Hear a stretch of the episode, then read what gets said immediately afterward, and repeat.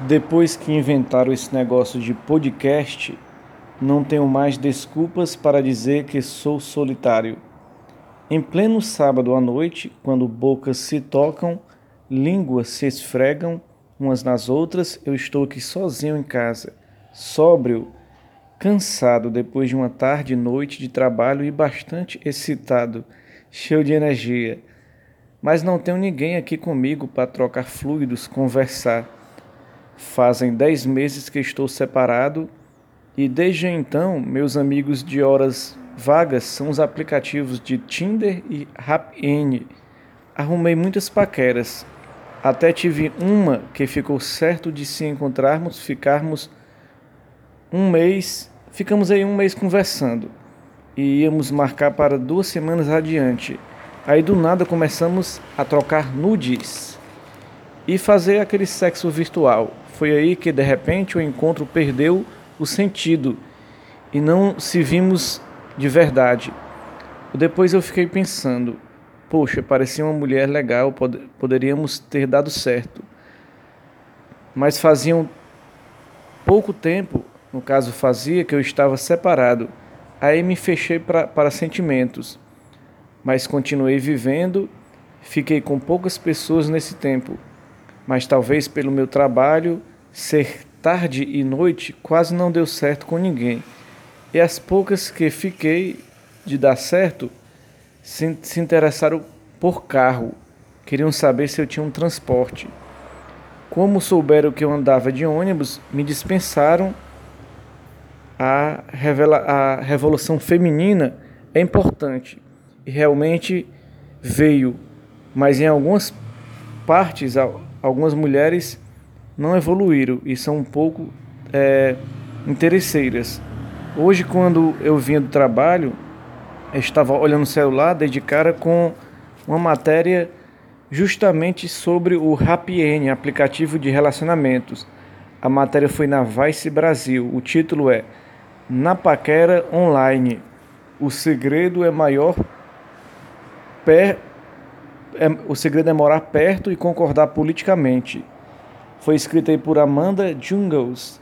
Coloca uma pesquisa feita com 1.200 pessoas que usam o app, na faixa de 780 homens, 65%, e 415 mulheres, 35%. Para 59%, o gosto musical não é o mais importante. No caso aí, se você encontra alguém no aplicativo, no caso nesse aplicativo de relacionamento, você, você gosta de forró de repente e a pessoa gosta de rock, não é o mais importante. As pessoas se adaptam, pelo menos a maioria se adapta ao gosto musical do parceiro. 60% acham importante morar perto. A maioria acha que as pessoas devem morar próximo para evitar deslocamentos desnecessários, né? 44% acham que o app não mudou em nada a quantidade de sexo. Já em relação à política, 54% acham que as opiniões nesse campo influenciam a relação, ou seja, você antes era coxinha e antes era petralha. Agora, se você é do PT comunista e a outra pessoa é bolsonarista, dificilmente você vai ter uma relação com a pessoa. Eu até vou citar um exemplo meu mesmo. Eu estava me relacionando com uma pessoa, não é nem de Fortaleza, ela é do Maranhão. E ela, super gente bacana, e a gente começou a se relacionar, começou a ficar. Foi ano passado agora, foi uma das poucas que eu fiquei, né? E de repente começou as eleições e eu descobri o pensamento da pessoa totalmente arcaico, totalmente atrasado e preconceituoso. Eu não vou revelar aqui vocês devem ver aí pelo, pelas minhas postagens anteriores e pelos meus áudios anteriores de que lado eu sou politicamente, né? Hoje eu estou menos focado nisso, mas na época eu estava mais focado. Essa pessoa estava arcaicamente com pensamento atrasado em relação à política, no meu ponto de vista. A gente começou a discutir e deixou de ficar, né? Por causa disso. Então é importante aí 54% acho que as opiniões nesse campo influenciam a relação. É, 69 levam em conta os gostos e interesses em comum. É importante realmente os gostos e interesses em comum. 53% fazem sexo no primeiro encontro.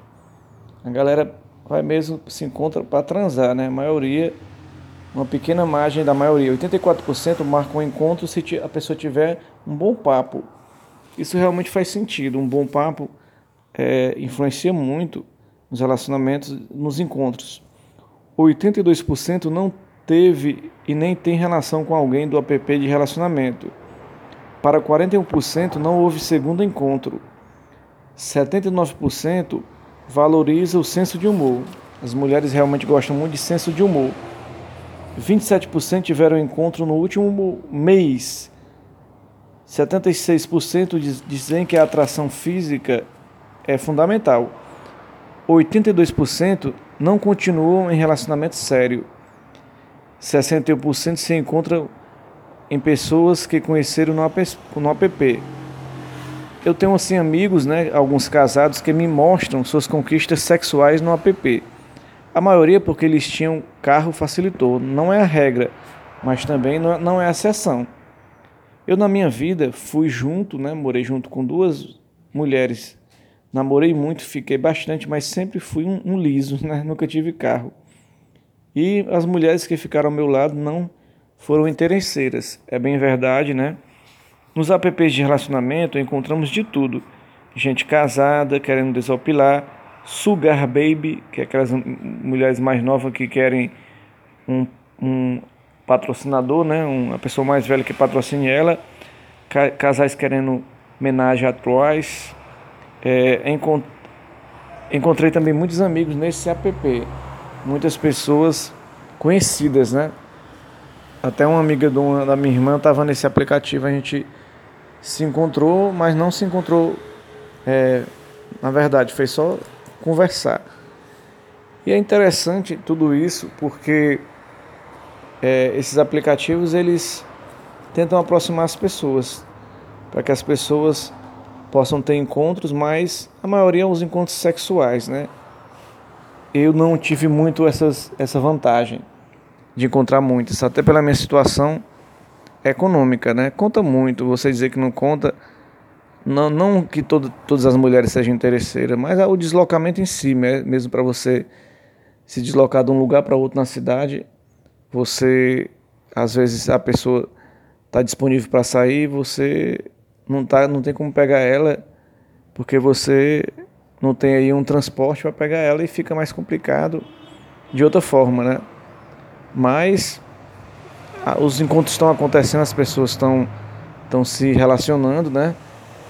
Eu não tive muita sorte ainda, pouca sorte com, esse com os aplicativos, mas às vezes a procura de, de uma, um bate-papo, de uma conversa, às vezes acontece alguma coisa interessante, né? Então, eu acho legal a gente ver também que pode acontecer amizades, né? Nem tudo é sexo. Pode acontecer amizade, pode acontecer é, outras coisas importantes nesses, nesses app, né?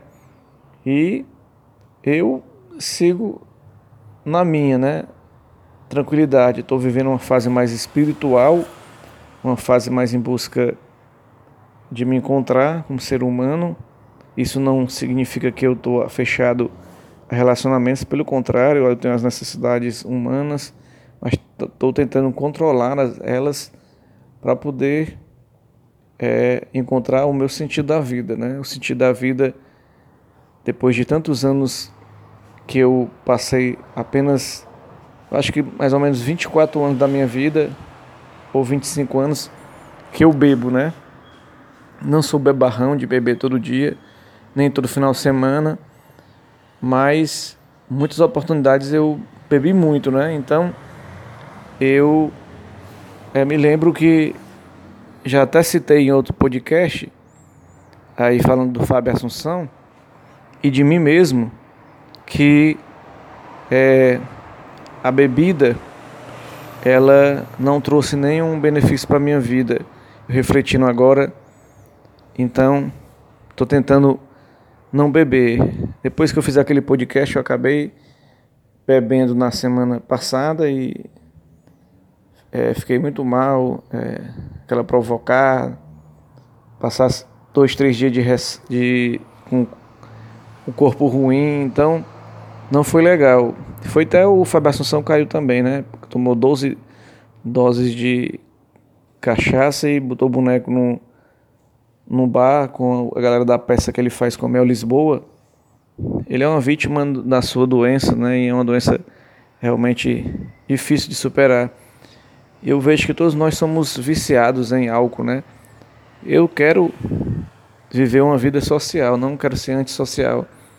Quero participar das situações da vida, mas não significa que tudo tem que ter álcool no meio. Eu posso, eu quero curtir, quero ir para as festas, para as baladas, não sempre, né? Que eu também não sou direto, mas encontrar pessoas que eu possa me relacionar, possa viver, curtir, mas que não haja bebida, né, no meio, né? Então é isso. Esse foi mais uma edição do podcast Minha Verdade. Eu sou Carlos Emanuel. Muito obrigado e até a próxima, galera. Valeu.